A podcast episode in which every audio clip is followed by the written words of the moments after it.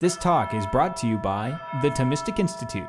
For more talks like this, visit us at ThomisticInstitute.org. This and my following three lectures will focus on the religious, that is, the Catholic Christian uh, nature of the independent city republics known as the communes during their period of flourishing, that is, from the late 1100s to the early 1300s.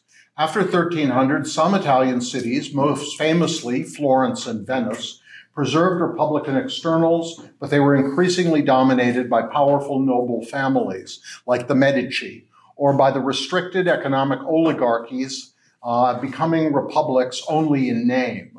But most institutionally became signorie, that is, small despotic states controlled by powerful noble families. This change transformed their culture and reduced their religious element of that culture uh, to what amounts to political window dressing. I hope that all of you have finished reading the selections from uh, J.K. Hyde's little classic, uh, Society and Politics in Medieval Italy, 11, uh, 1000 to 1350. And I suspect, if you've been reading it, you've noticed that he has virtually nothing to say about the religious life of the cities he is studying. So I will quote him. The Italian communes were essentially secular contrivances whose particularism flourished in spite of universal religion and the claims of a universal empire. Nonsense. The same view is true of another more recent classic that I did not assign, Philip Jones' The Italian City States, which dedicates four, yes, I said four pages out of 710 to the religious life of the cities he is studying. These are, there are Italian nationalist and ideological reasons for this scholarly myopia, but they are not of interest to us this week. I will simply say that I have spent much of my long academic career attacking this approach to high medieval Italy, and these lectures represent the fruits of that research. Nevertheless, if you have not read Hyde yet, you need to complete the selection by tomorrow morning. Uh, I will, since I presume his bald political history in my lectures, and I'm not going to repeat it. I'm going to start with the laity. Uh, because the religious life of the Italians, Civitatis Dei, was their creation as much or even more than their fellow priests and other ecclesiastics. The laity of the communes created a spiritual geography alongside the structures of the parish and the diocese. What has been called medieval penance culture inspired this creation, although its roots are much older. During the Gregorian reform, some lay people in northern Italy were making, uh, seeking a more intense Christian life. By 1200, these lay individuals were calling themselves conversi, converts, or penitenti, penitents. The word converso originally described a layman who had attached himself to a monastic order and made a conversion of life or oblation of himself. That is to say, he'd become a member of the monastic family and served the monks as a lay brother. Strictly speaking, a penitent was someone on whom the church had imposed a public penance for some serious sin, a practice that continued, as I've shown in my work, into the 14th century. It didn't end in antiquity. More loosely, this was a layperson who had more or less spontaneously taken up a life of asceticism. Throughout the 1100s, single and married people took up a variety of ascetical practices, sometimes on their own, but often under the spiritual direction of a priest at a church or monastery. Documents of the early communal period record examples of conversi who privately vowed conversion of life before their local parish priest, but continued to live in their homes. By the early 1200s, the distinction between conversi and penitence had become blurred, and the words were used increasingly as I intend to use them, that is, as synonyms. Originally, married people could undertake penance only by separating, since the state of penance demanded celibacy. In the communal period, married conversi, however, rose to over 50% of the self oblations And I'll say more about what their, uh, their, their attitude towards marital rights is later. At Lucca, in the late 1100s, for example, 30, uh, 53% of conversi were married couples.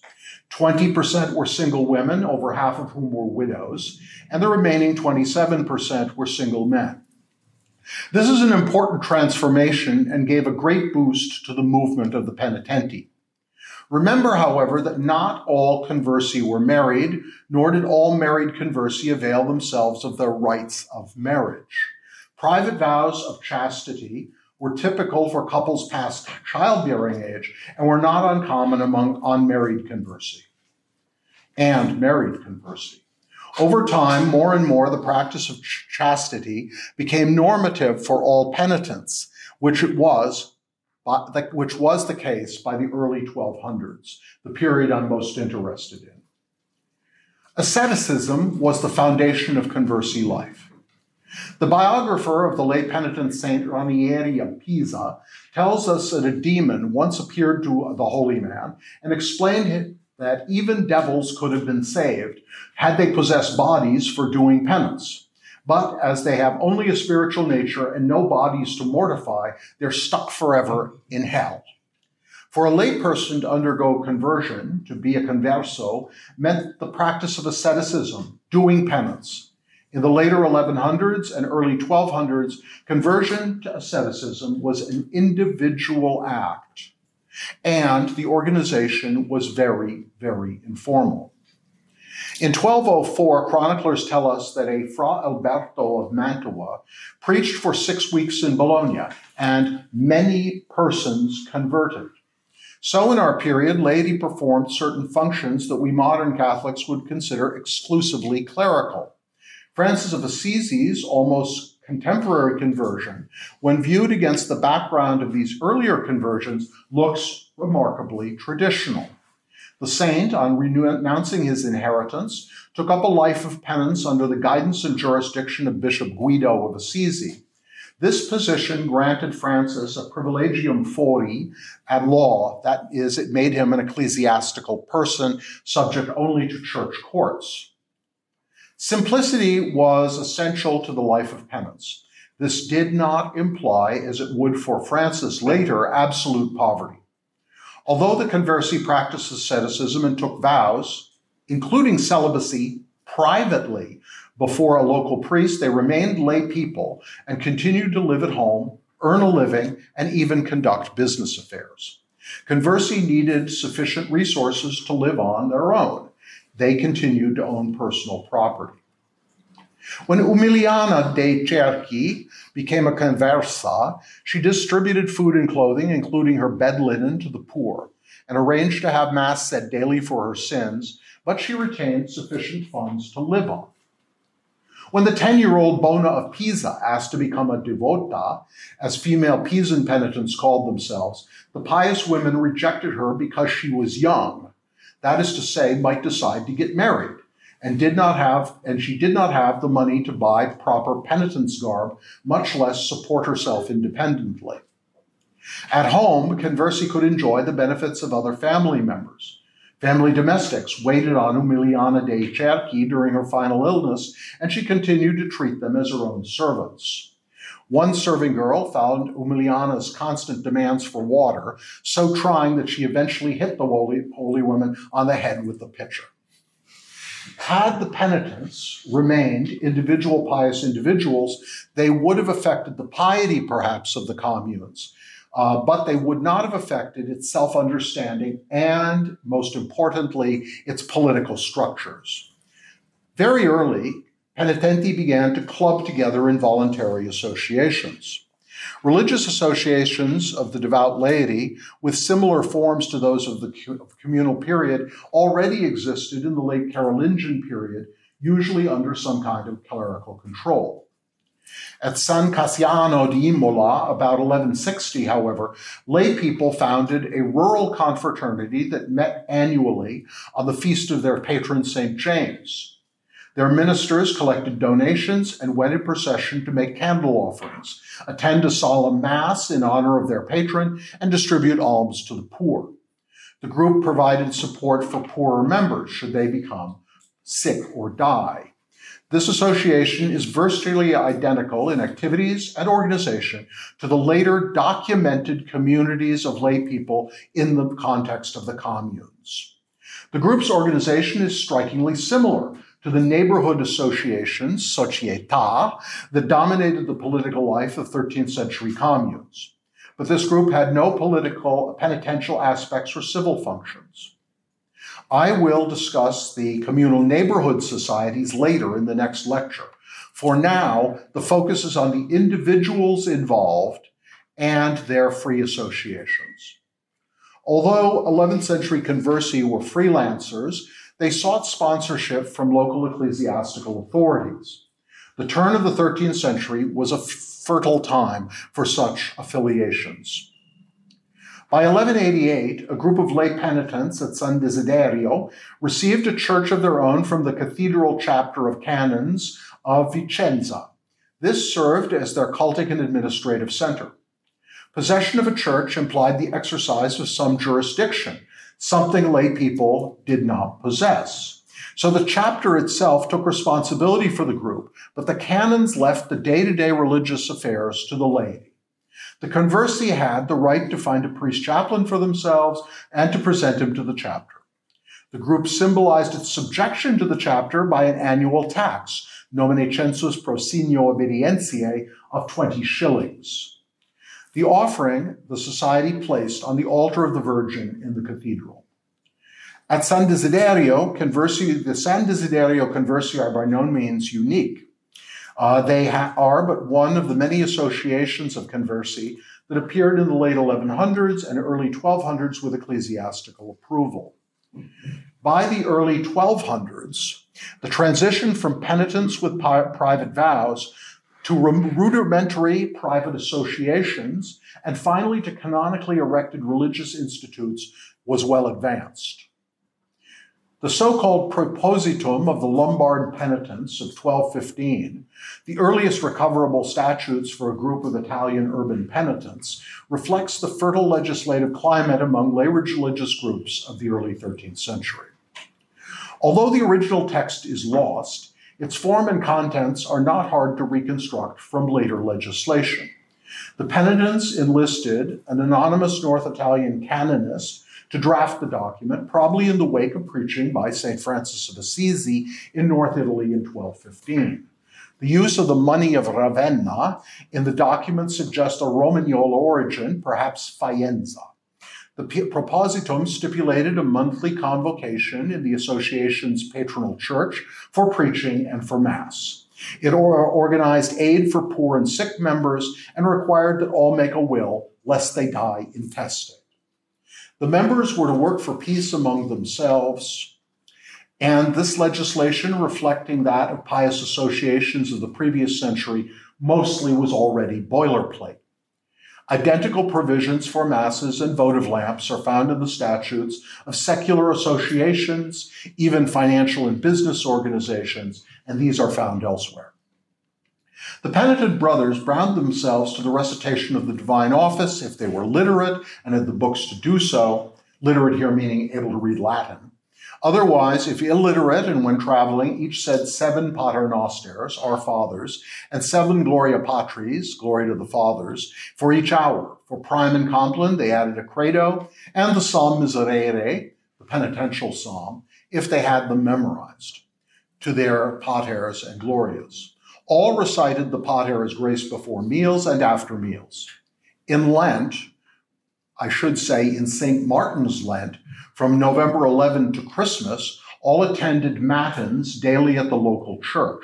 I should mention something I don't have in my notes right here, it'll come up later, that at this time, parish priests were required there was no said mass, everything was sung, and they were required not only to sing daily mass, but also sing the entire office which would have taken them about three and a half hours. Uh, these uh, the statutes made provision for governance as well. Leadership was vested in two brothers who served as ministers. These ministers, the treasurer and the messenger of the society, solicited from the brothers annual nominations for the officers of the coming year. As their last act of governance, uh, they appointed the new leaders from the list of nominees. The officials examined candidates for membership, dispensed them from the rule when necessary, and served as the group's link to the local bishop. A new member needed permission of his wife to join because it involved giving up sex. A new mem- uh, when a member died, the brothers engaged a priest to sing a requiem mass within the week of the death. The literate members recited 50 psalms and the illiterate 50 paters. Each year, priest affiliates said three masses. The illiterate said the whole the literate said the whole psalter, and all others said a hundred paters for the groups departed. Like Dominicans, it's best to be dead as a penitente. Uh, it's great to be live as a Jesuit, be sick as a Franciscan, but be dead as a Dominican. we have the most suffrages for our dead. Uh, later urban societies, be these religious confraternities or communal or business corporations, perpetuated virtually exactly the same forms which I have described for this wholly religious society. In practice, however, the move from ad hoc association developed organization came much more slowly. The lay penitent's way of life, begun in the 1100s and systematized by the 1210s, received canonical form on the 20th of May 20, 1221 when Pope Gregory IX approved the Memoriale of the brothers and sisters of penance living in their own houses, which closely tracks the Propositum of 1215. Memoriale here means a record of an intended way of life. The Pope's recognition gave the penitents formal ecclesiastical status as a group, something they corporately lacked in the earlier period. Popes and bishops soon granted them a wide range of ecclesiastical privileges. Hardly a single line of, of, uh, the, of the Memoriale does not, uh, find, does not find a model in an earlier rule or penitential canon. As the uh, document's full title indicates, the individuals living under it dwelt at home in their houses. They were seculars, living their own on their own, not regulars closed in a monastery and sharing their goods in common. The lack of a religi- originality and the simplicity of this document, like later confraternity and communal statutes, led the notary Boncompagno Assigni to doubt whether such legislation deserved the name of statuta, statutes, at all. Papal approval made this memoriale the sole normative rule for all conversi and penitents, in Italy at least, until the 1290s. We should not overemphasize this sort of a hierarchical approbation. These were lay initiatives and the ecclesiastical approbations were useful for dealing with local clerics, but not necessary to the form of life. Such groups had long existed without it. Local groups of penitents adopted this rule to their needs through special legislation and affiliated with other groups to form larger groupings or provinces. Communal, that is, city authorities, recognized the religious status of individual unaffiliated conversi taking a role we might consider something belonging to the bishops and clergy rather than the so called secular government. A Bolognese statute of 1288 provided for conversi who claimed canonical status without entering a religious house. The city required that they have their vows notarized within 15 days of profession and place the document on record at the city office. By the way, you, you could do this with your local notary, which is their word for a, for a lawyer. You didn't have to go to church or do anything. Just sign the document and get them to stamp it. This practice stopped impostors from defrauding the city through dissimulation. The commune of Biella began auditing the books of male and female conversi groups in 1248 to prevent similar frauds. The Bolognese wanted to ensure that no one claimed the rights of a penitent without the responsibilities, but they did not require membership in an ecclesiastically approved organization for penitent status, merely a notarized uh, profession of the vows. Some married conversi continued to live together on their own as a couple. In the mid 1200s, Bishop uh, Guercio of Lucca ordered married couples who wished to enter the penitential state for the first time to make a pledge of chastity and execute a legal instrument to that effect. And if they were to live together, that meant living as brother and sister.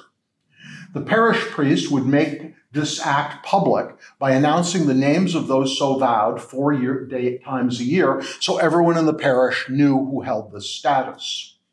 And it would be for as it would be for the third orders of the later 13th and 14th or 14th century, and in fact would be the status of members of the third orders until the 19th century. Uh, it's only in the 19th century that members of the Franciscan and Dominican third orders were allowed to be married people exercising their marital rights. Before that, celibacy was required. To churchmen, vows of celibacy made the penitent. To the city, it was forfeiting of private property and dependence on an ecclesiastical living, but that would make you a religious. Uh, Parma issued the earliest extant communal legislation on the privileges and obligations of penitents in 1233 at the request of the Franciscan Fra Gerardo of Modena. The city itself pledged generally to observe penitent privileges without specifying any in particular. Legislation of 1248 shows that one privilege intended was exemption from military service for the males. This was not granted to penitents who remained householders, lived with their wives, and reared children. Married penitents were on the way out. Bologna considered someone a true penitent or conversus only if that individual was a servant of a city church, part of its familia or family, and wore a religious habit and lived off the proceeds of the altar rather than from his own property. The city fathers of Parma seem to favor, by their restriction of privileges, withdrawal from secular affairs as typical, if not obligatory, for conversi, at least in that city. The habit made the penitent. Nothing obliged conversi to live together or even join a society or a confraternity. There was little standardization in habit appearance. Umiliana de Cerchi simply wore a black robe with a white veil, and so she appeared to one of her followers in a vision after her death. When Margarita of Cortona decided to embrace the life of a penitent, she made herself a shift of white and gray plaid, quadretto tacolino, and placed over it a black mantle. She appears wearing this odd homemade habit on an early 14th century altarpiece in Verona. Pretty nifty, isn't it? Uh, she was very much the do it yourself conversa, in spite of later Franciscan attempts to claim her as one of their own great penitents. Franciscans actually even painted a Franciscan habit over her own in this image. Uh, it was only cleaned off about 25 years ago. Goodbye, Franciscans. Hello, Margaret. The Sienese comb maker, Pietro Pettinaio, whose last name means comb maker, took up the habit of a penitent after the death of his wife, or perhaps a little before. The act made him a penitent. The Sienese weren't even asking for vows. By the late 1200s, mendicant directors were pressuring penitents to adopt the colors of their particular orders. The Memoriale simply specified that the cloth for penitents cost no more than six shillings uh, Ravenna per yard. It vetoed fancy dress with slashes and required that brothers' gowns be closed. For women, a bit of vanity was permitted. Their cloth might cost 12 shillings of Ravenna a yard, and they could carry a leather purse on a plain strap. But fripperies like embroidered belts, waistbands, and tooled, tooled straps were out, as were elaborate dress pleats. No penitents could wear furs. Rather, they were to be content with lamb's wool. Penitents were to dress plainly in a way that reflected their state. Nothing here suggests a standardized penitent habit, certainly not the colors of any of the mendicant orders black for the Dominicans, gray for the Franciscans, white for the Carmelites. Legal privileges followed on wearing the habit. City fathers knew this. The Florentines promulgated statutes forbidding any but true pinzoccari, the local name for penitents, from wearing the conversi habit. Church councils also ordered penitents and clerics to wear distinctive garb. On 24 July 1286, Bishop Giacomo Cavalcanti of Città di Castello excommunicated anyone who wore the penitent's habit without making vows. Notice we're starting to institutionalize things. Uh, Bishop Giacomo's emphasis on vows indicates a somewhat clericalized view of penitent life. The laity had broader views on what it took to enter the state of penance. Penitent's earliest entrance ceremony was nothing more than the execution, as I have said, of a legal instrument, accepting the rule of the society and the imposition of the habit. Only after the 1260s do we find penitent profession rituals, including spoken vows, and when they appear, they're matter, patterned on the rites of the religious orders, in particular Dominicans and Franciscans. Arezzo, the penitents vowed to accept the rule, replied to questions as to their acceptance of the society's purpose by saying Amen, and then kissed the statute book of the society. Also, like ancient public penitents once professed, a conversa had to, uh, could leave the life of lay penance only to enter a canonical religious order. At least that was the theory. Penitents were called to a higher standard of lay life, not cloistered monasticism. The penitent habit represented no separation from the daily work of earning a living, but rather the self discipline by which individuals sought to overcome sins and vices. The rules of the penitents and their offshoots proscribed blasphemy, dicing, tavern haunting, and womanizing. Penitents followed, in their own lay style, the counsels of Christ, something previously understood as the sole preserve of vowed religious. They forswear taking oaths, bearing arms, going to court, and so on. Statutes discipline public sins of members, such as lack of peace and concord, usury, gambling, tavern haunting, fre- uh, frequenting dishonest or bad places and persons, and blasphemy. But legislation on sin, sexual sins and adultery is rare. Probably, I am speculating, because it was not necessary. One of the tricks with medieval laws is if you find a law against something, you can count on it having happened. If not, perhaps not. Medieval spirituality closely connected the state of penance with fasting, and so did the penitents. But they did not carry this to excess. Conversi observed the traditional fasts of the church, including those of Wednesdays and Saturdays, and that of St. Martin's Lent, 11 November to Christmas, which had fallen out of regular public use. To these traditional fasts, legis- uh, penitent legislation added fasting on the vigils of saints and feasts, particular to them or their city. And they were to avoid convivia, parties, soirees. As commentators on the Memoriale explained, the word means meant meals where entertainers and singers, joculatores, vel cantatores, were present. Uh, what would that be? Jungers and singers, uh, the commentary forbade penitents to put on convivia, even as fundraising events for poor relief, ad utilitatem pauperum. Apparently, someone had discovered a loophole in the rule against parties.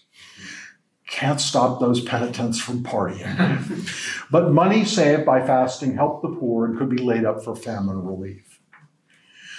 Communities of conversi and penitenti cared for the material as well as spiritual needs of their members. The Memoriale provided that when any member heard that another member had fallen sick, he should tell the ministers so they can provide for a weekly sick call visit. Uh, and if the poor member be, if the sick member be poor, supply the needs from the common fund. Should the sick member die, all were to attend the funeral. Charity extended beyond sick members, at least in ritual ways. Not uncommonly, uh, penitents fed a symbolic 12 poor men before their Palm Sunday banquet. The members ate later and separately from the poor, however, indicating the special community they shared among themselves. The gesture did not imply that the penitents were an economically privileged group practicing noblesse oblige. If they observed the spirit of their rule, the penitents followed a life, if not of poverty, of, of a certain simplicity. Their behavior was to be humble enough so that they would be suitable recipients of alms themselves. Abuse through luxurious living seems to have happened only in individual cases, the result of the brothers' independence and the freelance quality of their life. Bologna exiled under a ban of 10 pounds Bolognese bo- any bogus penitent who falsely solicited alms in the morning and spent the rest of the day blaspheming in the tavern. More typically, groups of simple living penitents organized assistance for the indigent and served the sick. This identification of penitents with charitable service became marked in the period 1220 to 1250. Cities consequently increased their financial support for penitent groups doing this kind of work. Every group of penitents had a monthly solemn mass and sermon at a particular church, from whose title they adopted their saintly patron. Into the early 1200s, the church was usually the chapel of the neighborhood where they lived. The Mass was the pivot and focus of the community's devotional life, and attendance was mandatory. The most common day for the Societas Mass was the first Sunday of the month, a practice that may go back to ancient Roman and Jewish observance of the new moon. Individual groups added other particular devotions to the Mass. The flagellants of Pisa met in the Dominican Church of Santa Caterina on the fourth Sunday of the month. After hearing the monthly Mass and sermon, the brothers went in procession two by two to the patronal altars and offered candles. They celebrated the patron's feast with a solemn Mass and candle offering also at his altar on those days. Like other confraternities, they maintained a perpetual lamp before their patron saint's image. Religious confraternities and the secular associations of their age that borrowed their statute forms sealed their comradeship by table fellowship parties. Dinner followed the uh, monthly Mass at the common time of the Italian main meal, that is noon. The ministers of society organized the Mass, meeting, and dinner. The treasurers paid the expenses from a collection taken up at the Mass. The memoriale set each brother's contribution at one pence. The treasurer set aside any remainder to assist poor members and provide them with suitable funerals. Any further surplus became poor homes. At Sant'Ilario, near Florence, the peasants of one such community met in the local church and then dined under the direction of their rectors, who had responsibility for provisions and calculated the expenses. So this was not only a city phenomenon. Local statutes usually include elaborate provisions governing the distribution of food and drink and the sharing of expenses. The Memoriale provided that a pious man, vir religiosus, preach in conjunction with the monthly Mass and dinner. The priest engaged for Mass could have preached, but until the late 1200s, the preacher was commonly a gifted member of the society, a layperson. He spoke at the meeting that followed the Mass. We know that one lay penitent held the official position of vir religiosus of his Florentine confraternity in the 1220s. He preached after Mass but before dinner. Lay preaching focused, it seems, on practical issues, the group's way of life, and exhortation to works of charity and devotion. Albertano of Brescia, the famous lay theologian, served in the same function even if he never held the formal title of vir religiosus. Alberto delivered his first Brescian sermon to the lawyers' confraternity. It was structured the same way as the ones I've been describing, with its patron saints, altars, and masses. Uh, the, uh, the, uh, the, lawyers' confraternity that met in the Franciscan Church of San Giorgio at Brescia. He preached on the association's rule, the business of the meeting, and corporate devotional activities like purchasing oil for the votive lamps. He alluded to the common meal that would follow. Such preaching required little theological sophistication, although uh, Al- Albertano, for one, had no lack of that. Lay preaching declined as the penitents came under supervision of the mendicant orders, but only at the end of the 13th century. Penitents adapted their individual daily prayers to the liturgical office of the church. After rising early, Umiliana de Cerchi went to hear matins. Uh, in fact, in the 13th century, I observed there's a growing fad of lay people attending matins, which would have started about 3:30 in the morning, and them having to pound on the church doors to get the priest to open them up to let them in. Uh, on, on fast day, uh, and she prayed, and then afterwards she returned to her cell, a room in the family palazzo. The family was wealthy, and prayed by herself till dawn. On fast days, she extended her prayers until noon. But otherwise, she took a light meal at sunup and went to serve the indigent, whether at the local hospital or in their houses. In the evening, she returned home for prayer and sleep. A good penitent, she was never idle. Many groups encouraged daily mass, but the more common devotion, as with Umiliana, was the divine office of matins at a local church, which I remind you was still sung even by parish priests. Those who could not sound out the Latin text said paters instead, Italians much preferred the recitation of paters to reading a little office from a book.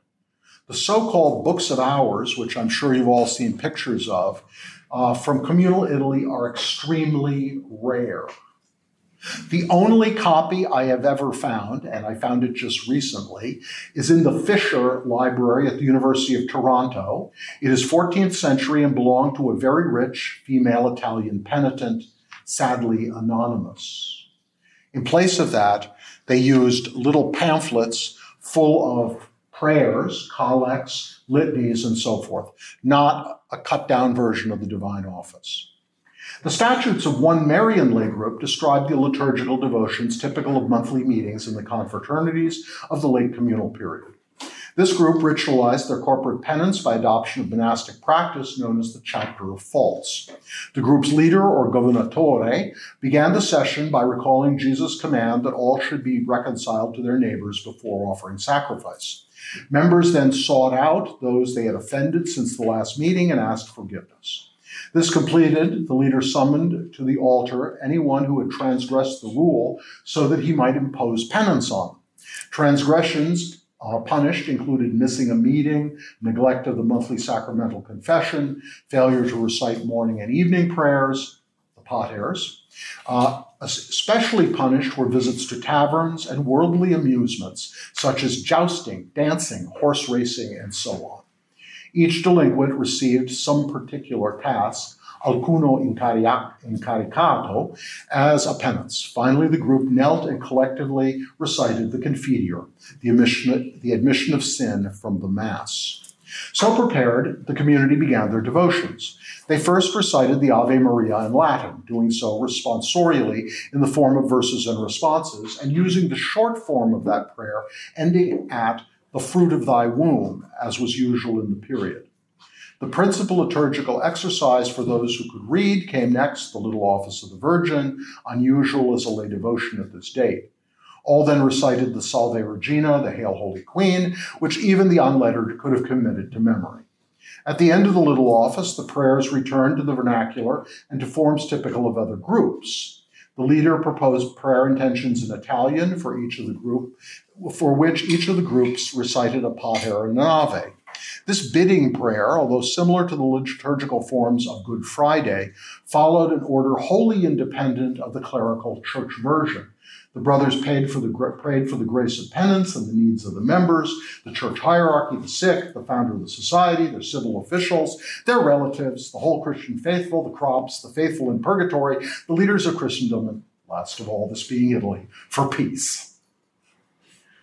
This bidding prayer ended with a pater and an ave in responsorial form and the usual Latin uh, collects. And qualche lauda spirituale, some vernacular hymn, can be added at the end of the meeting. Communes called on penitents to fill positions in city administration, though the brothers and sisters theoretically enjoyed exemption from public service. Very early, the penitents themselves accommodated communal needs. Parma statutes of the 1240s, among the earliest extant for any commune, so show countless fratres, brothers, in city functions. From 1 September to 29 September, the feast of St. Michael the Archangel, two penitents and a judge were annually sequestered to revise the city statutes. The city provided them with a cook and messengers. Another penitent, who was also a notary, registered and took pledges for back taxes, while yet another penitent kept the city seals, receiving five pounds imperial for the task. Penitents became known for keeping the city books and records in 1242. The Dugarolus, in charge of the waterworks and drains, was always a lay penitent from the early 1240s. A commission of four brothers, chosen by the podesta, that's the city manager, uh, and his council oversaw weights and measures in consultation with the minister of the Parma penitents. Their broad commission gave them oversight in sales of grain, flour, and wine. One brother ran the city office where people could bring bread to have it tested as to weight, quality, and color. And if it didn't match up, they could then get the ticket fining the baker. At this brother's direction, the commission could fine delinquent bakers up to 12 pounds Parma. Brothers also served in charitable tasks such as dispensing municipal alms. Finally, Parma relied on penitents for supervision of municipal elections until the 1260s. By 1288, Parma penitents held the monopoly for bread and wine sales during famines to ensure that no one would lack food on account of poverty. By mid 13th century, sexual segregation had become the norm among the penitents. At Padua, on fraternity statutes from the communal period and later never mentioned women. This is exceptional since women penitents appear everywhere else, and by the late 1200s probably far outnumbered the men. Perhaps the male confraternity's growing involvement with government dictated this. Perhaps it reflected increasing restrictions on women, or more likely, I think, it arose from the women's aversion to elaborate organization and their desire for greater autonomy from the clergy. As the female penitent style was more independent and freelance than that of men, their absence from the statutes themselves means little. Women's desire for companionship and support encouraged formation of more informal communities, or one might better say networks. Micro convents and anchor holds for individual recluses multiplied in many communes, uh, and this was the work of the women. Through and through, although their transience meant that they left few documents or records. Sibillina Biscossi became a conversa on her own. She felt drawn to the Dominican church at Pavia, met some friars there, and became a penitent wearing their colors under their direction.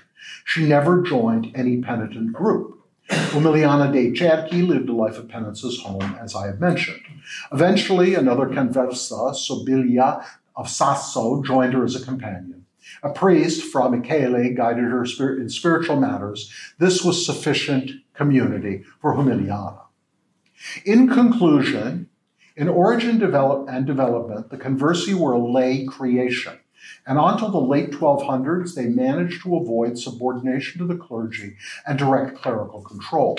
For their governments, they invented governance, they invented new forms of organization not based on clerical models. Only in their piety did they draw on monastic asceticism, and even this they adapted to their life in the world. They bequeathed their genius for participatory, even democratic organization to the communes themselves. And to this political development, I will turn in the next lecture. But I believe now we had better stop for questions and comments. Thank you.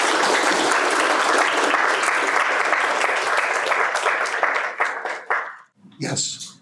I'm reminded a lot of the, of the medieval picture that Eamon Duffy paints in stripping of the altars, where you have a very similar picture, but I don't think he focuses specifically on the penitenti, but more on the. Uh, he doesn't structure. deal with them because there aren't any in England. Okay. the phenomenon I'm describing is Italian. Uh, and yes, uh, the kind of religious community he describes in places like Morebath, which is his second book, and I think uh, fascinating addition to Stripping of the Altars. Uh, yes, uh, he did for England what I did for Italy later. And uh, in a conversation, there's been a similar book by Jones on uh, France under Louis IX, uh, debunking the idea that there's a separation between what we would call the sec- secular realm being profane and not involved with religion, and then a religious realm, which for us moderns is usually privatized as opposed to the public sector. Uh, if I may follow mm-hmm. up. Yeah. Uh, you, you said the communes entrusted various offices to these uh, brothers and sisters of penitenti. Uh, the, uh, to the men. To the men. Was that because it was presumed that they would be more honest and? I think that's the reason. Uh, nobody trusted anybody in Italy. They still don't. Yes. So you mentioned um, that it was common for these sort of confraternities to have monthly masses, um, and they would go often attend a daily office edition. I'm curious whether you see on sort of a consistent level. I know later in sort of the post-Tridentine era, you have confraternities where monthly communion or monthly confession are kind of encouraged across the board. Is that something that you see earlier on in terms of sacramental uh, practice? Okay, or? there is a myth uh, that I've been working for 30 years or so to dispel, which is that after the Lateran Council of 1215, uh, Catholics started to go to communion only once a year. Uh, that's false. That's really a post Tridentine modern phenomenon. In the Middle Ages, the norm was what was normal since late antiquity, which was uh, the usual practical Christian went to communion four times a year, quarterly. Which, by the way, if any of you know anything about Protestant churches, Uh, they adopted this practice from late medieval Catholics. That's why quarterly communion used to be the common form in Protestant churches. Uh, what they're doing here on the first Sunday is not a communion. On the other hand, uh, as I mentioned, many of the statutes include a requirement that they go to confession at least once a month. Now, this is interesting because uh, up until Pius, the, uh, Pius X, uh, Catholic lay people were required, like religious, uh, were to go to confession before every sacramental communion. And your confessor determined how often you could go. So uh, a pious person who went to communion every day would have gotten permission but every Saturday to do that. Uh, so four times a year would have been typical for communions. But going to confession, one of the things about the penitents is they're penitential. They go to confession more. They go once a month and can be fined if they don't. Yes. I have uh, two questions, if that's okay, they're related. One is uh, the ban on going to jousts. Is that because they view jousts as a tolerated sin among the non-penitents, or is it Um, because it was giving up Clerics have been railing against jousting forever. Okay, Uh, famously, William the Marshal, does anyone know who yes, is? Okay, William the Marshal, as he was dying, uh, his confessor said to him, you have to restore all the sudden armor you stole in jousts. Because basically it was considered illegal uh, individual warfare. uh, And he said, you clerics run us too hard.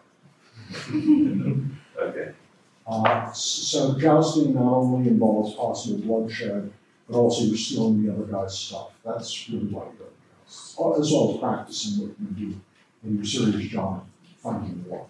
okay. Um, and then the second question is for um, bans on blasphemy. Does that mean that there weren't general laws against blasphemy with the non-penitents?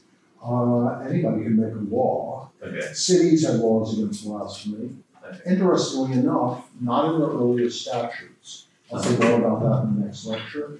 The statutes began to re- regulate religious matters in a big way in the communal period after they get rid of the imperial German administration and the cities are running themselves.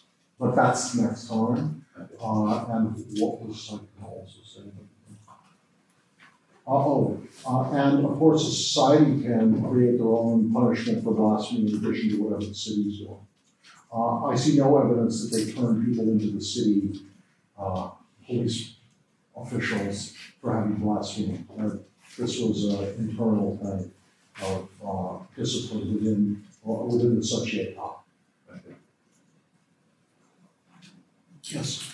Yeah, got two sets of questions. So the first is how, which city in Italy had the most number of conversi and how many, like, what, what was that number? We don't have matricula. I Okay, don't know. All, all of them, that are, all the cities I have studied, which is everything in central and north Italy, except Venice, Genoa, and Rome. Among Italianists, if you do one of those, you don't do anything else. Uh, my area is communal Italy, I don't do the south, which is a totally different world.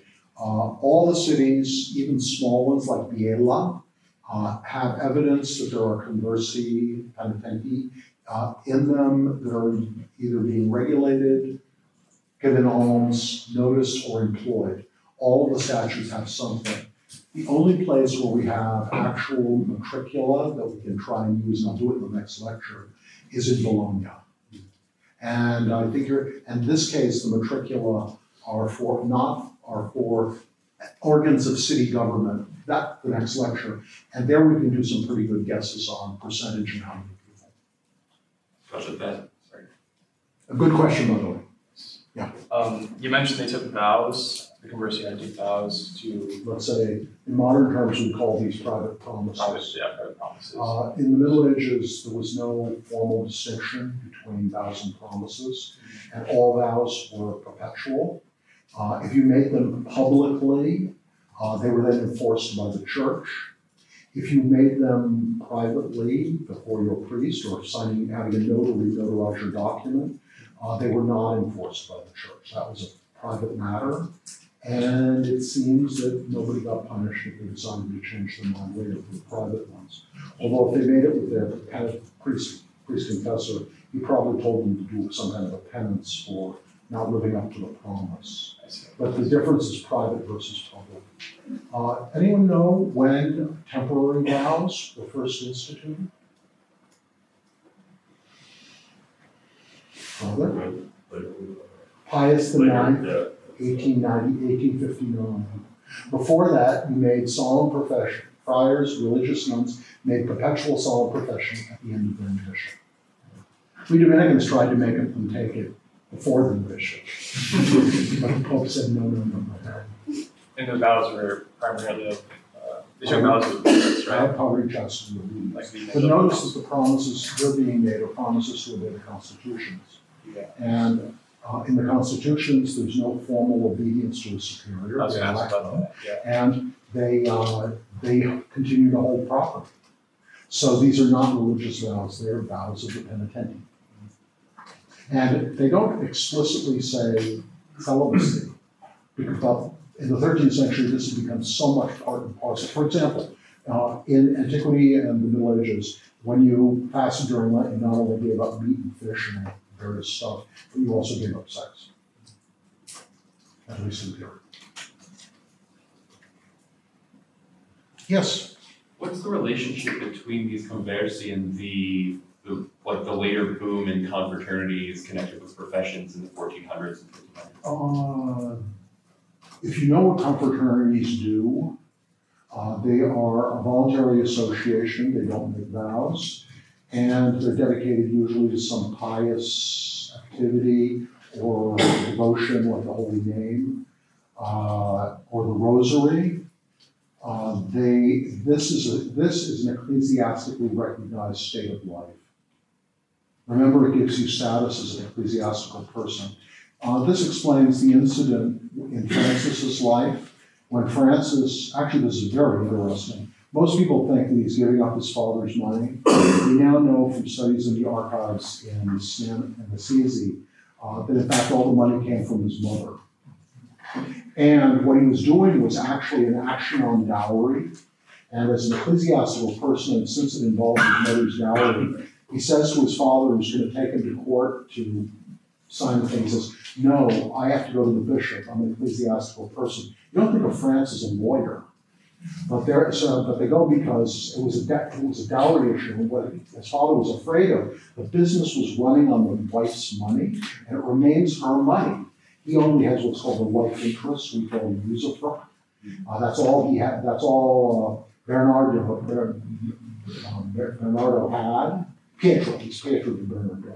That's all Pietro had. And if his wife, and if the wife died, prodigal Francis would get half the half the dowry because he's the heir of his mother, and he'd probably go lose it, spend it, throw it away, give it to poor, give it to the poor, and the business would have gone under.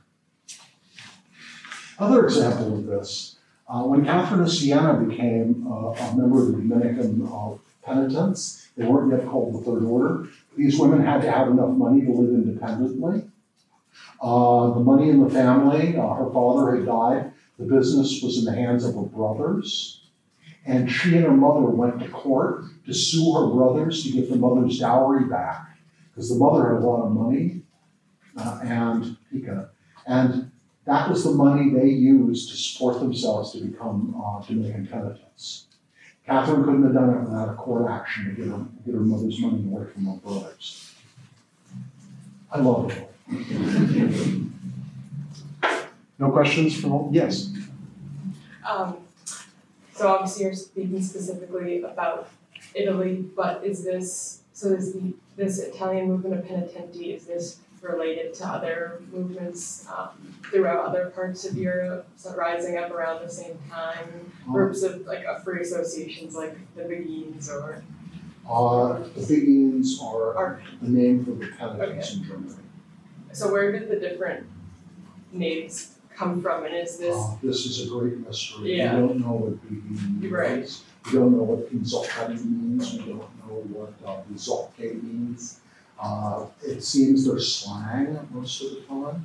Uh, It's a similar movement. Interestingly, uh, the Beguines are Low Countries in Germany. Uh, This kind of movement, uh, I don't see much evidence of it in France. Who knows about s- the Iberian Peninsula? It's most developed in Germany and Italy. Uh, but there's no connection between them as far as we can tell, other than they're part of the same kind of movement. Okay. And by the way, by the fourteenth century, they start to show up in England, at least some of the women do, uh, as they appear in Chaucer. So how, if, how do they, um, if they're all there, if each community is its own kind of independent Do it yourself, yeah. and not centralized, how do they all end up having very similar, Uh, borrowing and imitating, it sounds like a good idea. But on the local level, there's great variety. Uh, the things I've emphasized are the things they have in common. Uh, devotional prayers, simplicity of life, uh, a monthly common mass and dinner, uh, candle offerings of some kind, uh, at uh, the shrine of the patron, and some, some, and, and fasting practices. Uh, on the other hand, uh, you could drop any of these and add other things. And remember, some of them would have no monthly thing because they're, they're freelance by themselves. You don't need other people to do it. Uh, a lot of the people I've studied have been these sort of independent. The people I mentioned, most of these kind of independent holy women. Uh, they're clearly penitente, penitenti and uh, converse, uh, but they're totally on their own. And like Margaret Cortona, they make their own habit. They like Dominicans, they wear black and white. Yes. Uh, so you had mentioned a number of these different women, um, uh, Emiliana or Bona, Margarita, um, You'll hear about more. wonderful. Um, I wanted to ask, you had mentioned they like had this desire for this community and started to organize themselves, obviously away from kind of a clerical influence. Uh, Um, the men started it. Uh, there are women by the early twelve hundreds too. And when this, uh, in Italy, the thing they have in common is, there's a kind of understanding that everyone's gonna follow the memorial of the brothers and sisters of penance living in their own houses, which is modeled on the older proposal of twelve fifteen, uh, but not everyone follows it. It, it's an inspiration more than anything else. yeah, were these communities, um, really just groups of women seeking community or were they Did they become more Uh, I think they're, uh, they're institutionalized? essentially penitential devotional communities. And, uh, with the, uh, groups where the community life aspect of it seems to come later. And I think it's often overemphasized, the freelance nature of all this stuff. What happens, uh, with the men is, uh, we're talking about what's found in other places in Europe. The men seem to drop out of penitent groups by the early twelve hundreds as the clerics start to take them over and tell the women what, what to do. The men, the men become flagellants, and the flagellant movement spreads throughout Europe. And the flagellants always manage to stay out of clerical control, which the original penitents grab. You know, they hired a priest, say mass, but they could fire him and hire a rule. They didn't want his sermons. I think we have time for one. Okay, yes. But you mentioned the use of neighborhood chapels. Um, Does that would suggest that these communities were usually geographically defined or, or Uh, that is the topic of my next lecture. Uh, I'm, I'm not putting off, that, that really is, the answer, the short answer, short answer is, yes, they seem to, many seem to have been geographic, although not all. I'll say something about that, and it also depends on the city. Italy has enormous variety. Remember, there's no king telling you what to do, this is the land of republicans. Uh, you must have noticed my anti uh, princely jabs at the Renaissance. Let's thank Father Augustine.